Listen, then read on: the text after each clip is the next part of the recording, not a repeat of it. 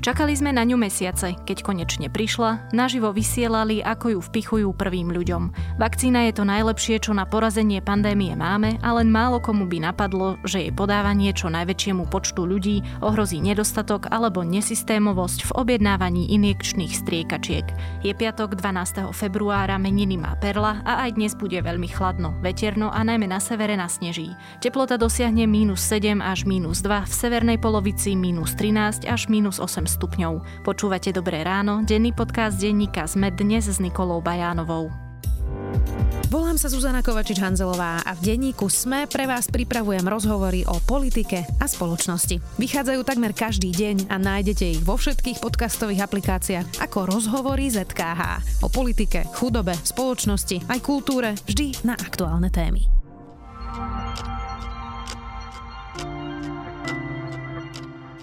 Poďme na krátky prehľad správ.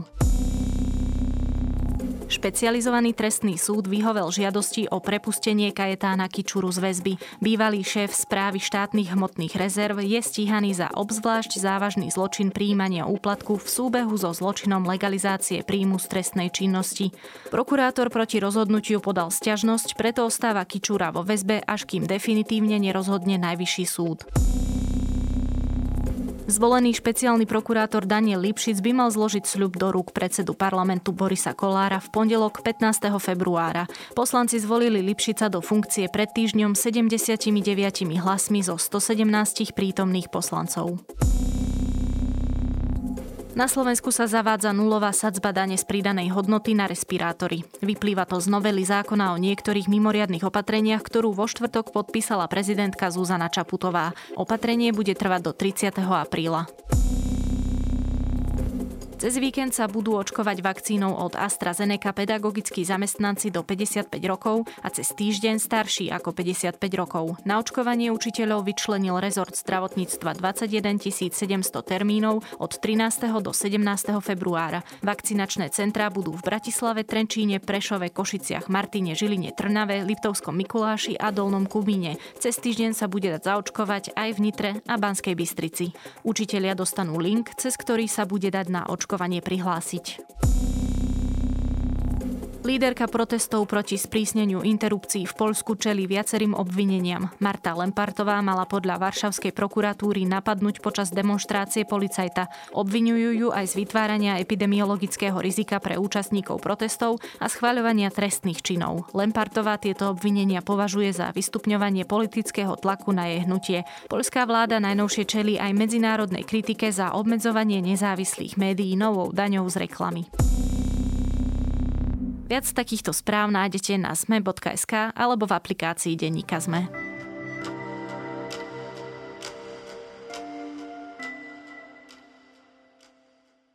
Na svete je viac striekačiek a ihiel, a to aj tých správnych, ako vakcín na kovid devätnásť. Napriek tomu niektoré štáty vrátane Slovenska veľmi rýchlo prišli na to, že nesprávny typ striekačky oberá ľudí o šiestu dávku očkovacej látky. Preto sme si mohli minulý týždeň prečítať, ako niektoré nemocnice museli stovky dávok doslova spláchnuť. O tom, ako sa to mohlo stať a kam sa situácia posunula, sa budem rozprávať s reportérom domácej redakcie denníka SME Jánom Krempským. Síce sa ešte v januári schválilo, že z jednej takejto ampulky môžu vytiahnuť až šesť dávok vakcíny, no nemocniciam vtedy chýbali takéto špeciálne striekačky a tak tú šiestu dávku jednoducho nedokázali využiť.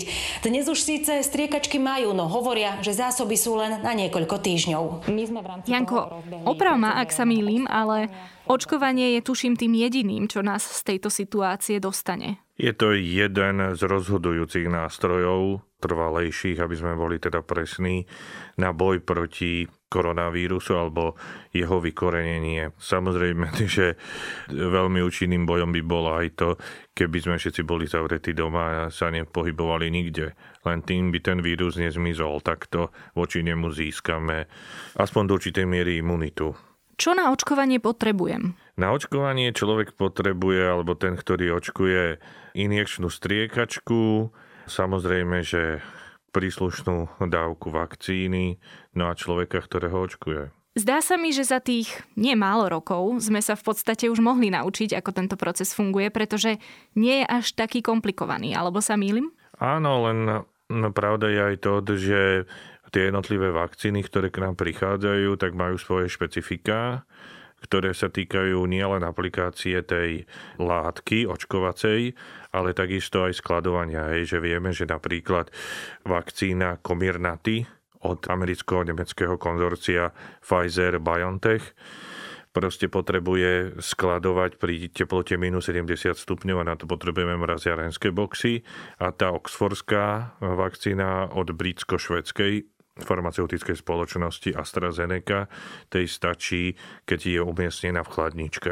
To je samotná vakcína, ale ten úkon toho očkovania je známy už dlho. Áno, áno, ten je známy, však všetci ako deti, hlavne tí z nás, ktorí sme zažili aj socializmus, sme boli predsa v rámci povinného očkovania očkovaní rôznymi látkami, vtedy hlavne ruskými za socializmu, ktoré tiež mali svoje špecifiká.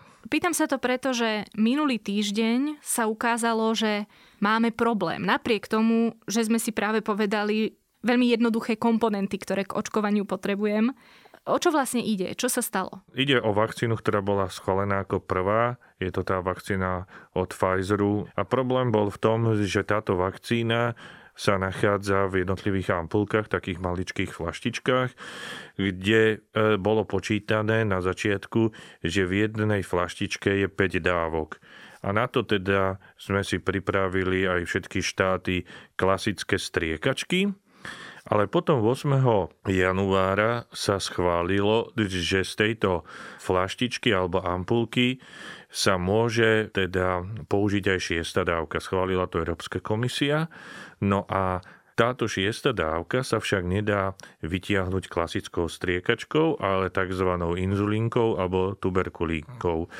Inými slovami, keby sme to chceli tak technicky rozobrať, je tam rozdiel v tej vrchnej časti striekačky a ihly, kde tá klasická ihla a striekačka v jej hrote sa pri očkovaní udrží až osemdesiatštyri mikrolitrov tej tekutiny a pri tejto striekačke inzulínke, ktorá sa inak volá aj že striekačka s malým mŕtvým priestorom, tá tekutina sa dá tak s nej dostať, že v nej vďaka tomu malému mŕtvému priestoru zostanú len dva mikrolitre tej tekutiny, čiže oproti klasickej sa ušetrí až osemdesiatdva mikrolitrov. Hej?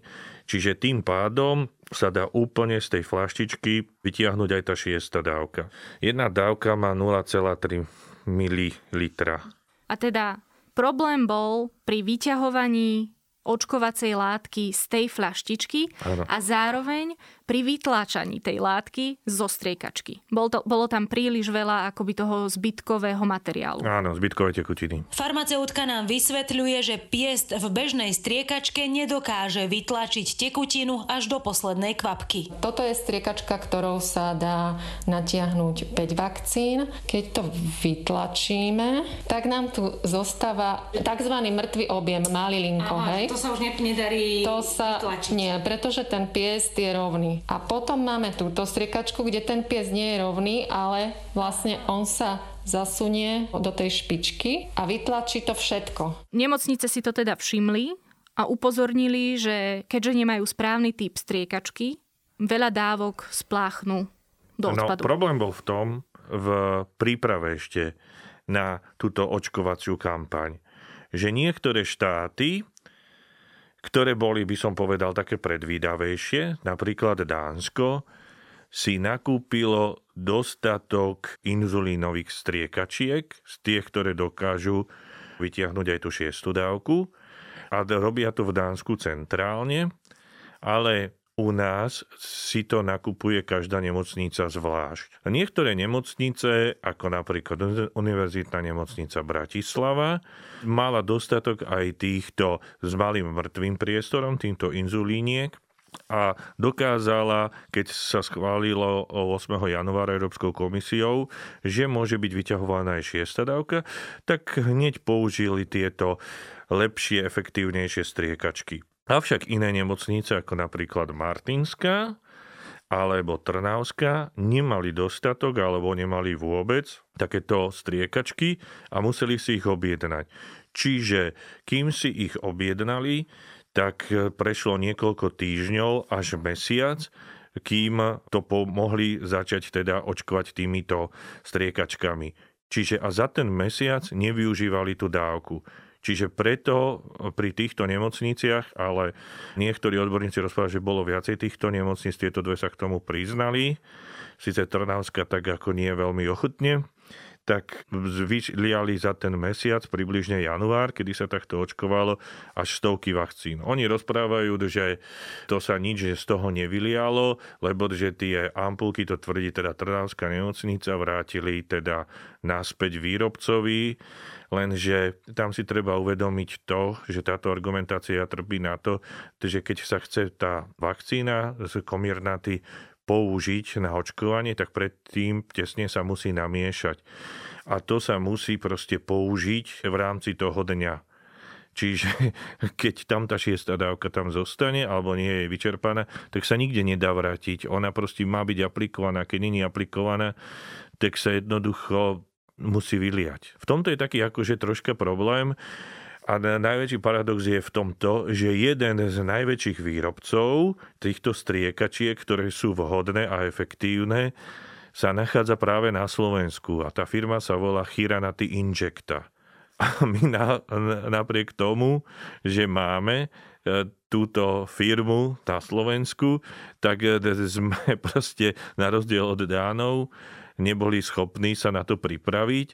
A ešte väčší paradox je to, že táto firma, našu vládu, naše ministerstvo, naše nemocnice na to upozorňovali už minulý rok, ale ešte minister v januári tvrdil, že nie je žiaden problém, hoci problém už bol. Teraz myslím minister zdravotníctva, Marek Krajčík. Napríklad takéto Dánsko si objednávalo od Chirany striekačky, tuším, niekedy v októbri alebo v novembri, viaceré krajiny, hej, jeseň, ktoré áno. sa skôr zásobili. Ako teda na to vlastne reaguje ministerstvo? Čo hovoria oni na celú túto kauzu? No, ministerstvo na začiatku rozprávalo, ako som už hovoril, minister Krajčík, že so striekačkami nie je problém. Potom, keď sa prevalila táto kauza s Trnavskou nemocnicou, my sme potom ešte sa nám k tomu priznala aj Martinská nemocnica, tak nepriamo, že dostali už, že majú na konci januára, že majú konečne už dávky aj, alebo teda striekačky už aj tieto efektívnejšie, tak z toho vyplývalo nepriamo, že celý január v podstate očkovali s tými menej efektívnejšími. Takže ministerstvo to za začiatku popieralo, že nie je nejaký problém. No a potom po tej medializácii začali zrazu rozprávať na ministerstve, však to je v kompetencii nemocnice, že čo to oni majú čo riešiť. Len, že zjavne nemocnice buď neboli schopné, alebo nemali dostatok informácií, proste tiež možno zlé riešenie aj manažmentu. A táto vláda, hoci chce tu zavádzať unitárny systém, čo sa týka zdravotného poisťovňa, aby bola len jedna zdravotná poisťovňa. V tomto sa tá správa príliš tak, ako že necháva teda tú rozhodovacú právomoc na nižšie úrovne, teda na nemocnice. A pritom Dáni to nakúpili centrálne. No, naša slovenská firma, ktorá je subjekt hospodárskej mobilizácie, Chirana Injecta, má tieto striekačky, ako my kedykoľvek príkazom by sme mohli zadať výrobu, ale ako som už spomínal, všetkým subjektom hospodárskej mobilizácie, ale aj nemocnicám bol daný kontakt, kde si môžu napriamo nakúpiť práve od tohto nášho výrobcu tieto typy striekačiek a ihl, ktoré potrebujú, aby mohli vyťahnuť tých šesť dávok z tej liekovky, tej vakcíny od Pfizeru a BioNTechu. No práve to sa chcem opýtať, že poprvé ide o strategické rozhodnutie, predsa bez tých striekačiek, ako sme si povedali, ľudí nezaočkujeme, alebo ich nezaočkujeme efektívne. A keď už sme pri tej efektívnosti, nie je práve centrálny nákup lepší, nie je to tým pádom aj lacnejšie, nie je to tým pádom aj prehľadnejšie a nedá sa tým centrálnym nákupom predísť práve takýmto situáciám, že potom nemocnice sa zrazu ocitnú v bode, kde povedia, že aha, veď my máme čím očkovať už iba dva týždne. Presne tak, akože toto nie je otázka nejakej politickej filozofie, pravice, ľavice alebo konzervativizmu, liberalizmu, ale čisto pragmatizmu, lebo za druhej Ficovej vlády sme tu mali proste veľké kauzy o tom, že každý si to nakupoval sám a nakupoval si to predraženie. Potom prišiel Tomáš Drucker ako minister zdravotníctva, zaviedol centralizované nákupy, vďaka čomu sa podarilo veľmi znížiť ceny.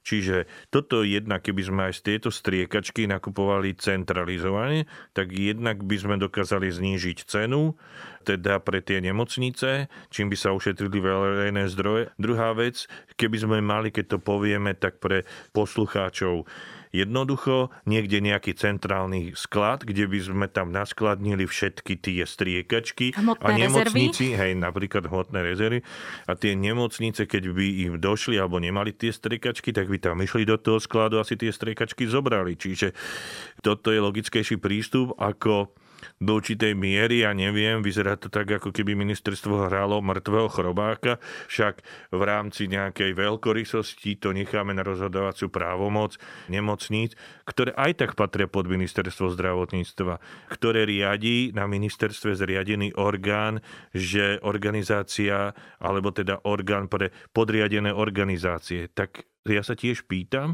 ten orgán na ministerstve, ktorý riadi tieto podriadené organizácie v rámci nemocníc, ten tam čo robil celý január? Povedzme si ešte, že taká striekačka celá stojí asi dvadsať centov. Ak sa nemýlim, je to nejakých pätnásť centov a štyri centy za ihlu. Potrebujeme ich koľko? No tak to závisí od toho, že koľko máme teda tých vakcín, ale môžeme kľudne povedať, že sa to pohybuje v miliónoch kusov. Proste tých vakcín je toľko tých dávok, hej, ktoré potrebujeme.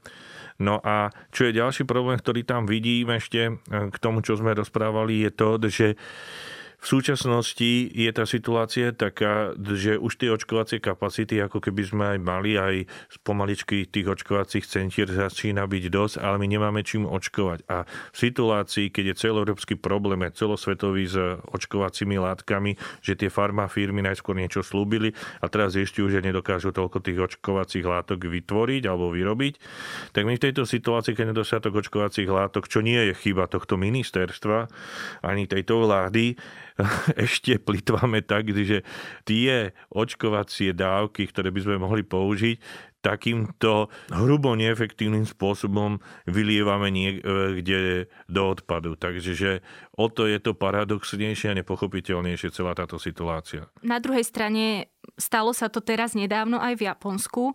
Ak sa nemýlim, čítala som podobné správy aj z januára v U S A.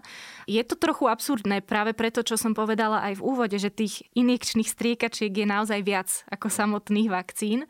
V každom prípade, minulý týždeň sme sa teda dozvedeli, ako sme na tom s injekčnými striekačkami. Je tam nejaký posun? Sme na tom teraz už lepšie? O tých nemocniciach, ktoré sa priznali a vieme, tak tie už tie injekčné efektívnejšie striekačky majú. Takže zdá sa, že je samozrejme, že posun je. Len je úsmevné do určitej miery, tak troška tragicky úsmevné, že ministerstvo minulý pondelok, tesne predtým, ako sa to tak hromadne prevalilo v médiách, tak začali o tom rokovať. Čiže to bolo niekedy na začiatku februára, čiže aj tá reakcia toho ministerstva je pri najmenšom s mesačným oneskorením. Druhý posun je to, že teraz sa dohodli s Chiranou Injecta, že sa to bude nakupovať centrálne. Spoločnosť Chirana Injecta je pripravená dodať Slovensku počas februára a marca dva milióny injekčných striekačiek a od apríla až do konca roka mesačne ďalších päťsto tisíc. Takýto počet by mal byť vzhľadom na počty prichádzajúcich vakcín s rezervou stačiť pre potreby slovenských vakcinačných centier. Oni hovorili aj, že nemáme sa čoho báť, pretože keby to potrebovali urobiť, tak jednoducho prikážu Chirane, aby nevyvážala, ale aby prednostne predávala na Slovensko.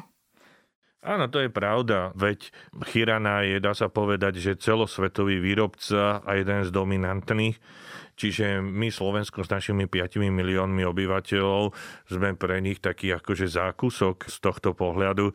Čiže pre nich nie je problém, hoci sme si to neobjednali, v rámci nejakého ich patriotizmu v úvodzovkách nám dodať toľko striekačky, koľko potrebujeme. Toto nie je problém toho, že teraz Chirana by to, Chirana Injecta by to nedokázala vyrobiť, ale je to proste škoda toho, že sme tak do určitej miery trestuhodne nevyužívali tú kapacitu tých ampuliek toho Pfizeru. To je hlavný problém. A ešte asi by si aj ušetrili v nemocniciach kopu stresových chvíľok, ktoré prežívali, keby teda ministerstvo jednalo asi skôr. Áno, lebo z jednej strany je veľkým prejavom papalášizmu Dominiky Cibulkovej, že sa predbehla s manželom, ale v porovnaní s týmto, že sa tu vyhodili zbytočne, vyliali stovky dávok, tak to je oveľa väčší teda prúser. Dobre, ale aspoň niečo pozitívne na záver. Nie sme na tom s tým očkovaním až tak zle. Dokonca sa radíme medzi najlepšie krajiny na svete. Aj keď samozrejme ten asi referenčný bod... Objektívnejšie by bolo povedať, že medzi lepšie krajiny, nie najlepšie, lebo ono sa to dosť tie štatistiky rôznia, ale môžeme tak povedať, že posledné dni sme mali väčší podiel zaočkovanosti obyvateľstva ako Nemecko a Česko. Čiže to môžeme povedať a to do určitej miery nás môže naplňať asi nejakou takou hrdosťou, že nie sme úplne na chvoste a je to do určitej miery troška taký optimizmus v iných ukazovateľoch, kde sme na tom zle. O posune v kauze nesprávnych alebo chýbajúcich injekčných striekačiek som sa rozprávala s redaktorom domáceho spravodajstva denníka SME, Jánom Krempaským. Vďaka. Pán Sulík, takže bude za toto niekto potrestaný? Lebo my sme riešili dlho Dominiku Cibulkovú aj manžela, manžela, to sú dvaja ľudia, ale toto sú stovky dávok, ktoré mohli byť využité. No, ak je to pravda, tak je to, je to zlyhanie, jednoznačne. Igor Matovič ale hovorí, že je jednotlivca. Čiže je za to zodpovedný minister, alebo je za to zodpovedný nejaký konkrétny lekár, ktorý očkoval. Netrúfam si to takto posúdiť, ale som za to, aby bola vyvodená zodpovednosť. A ak sa zistí, že je za to zodpovedný minister, tak je nech, nech je vyvodená zodpovednosť voči nemu.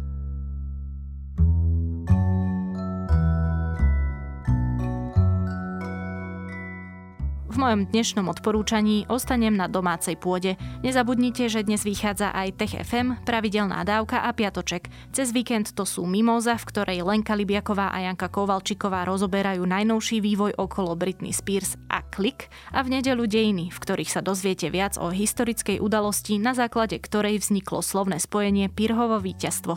To je na tentokrát všetko. Počúvali ste Dobré ráno, denný podcast denníka SME dnes s Nikolou Bajánovou. Tento podcast okrem mňa pripravujú každý týždeň aj Jana Maťková, Zuzana Kovačič-Hanzelová, Tomáš Prokopčák, za produkciu sú to Jozef Matej, David Tvrdoň a Andrej Podstupka. Do počutia opäť v pondelok.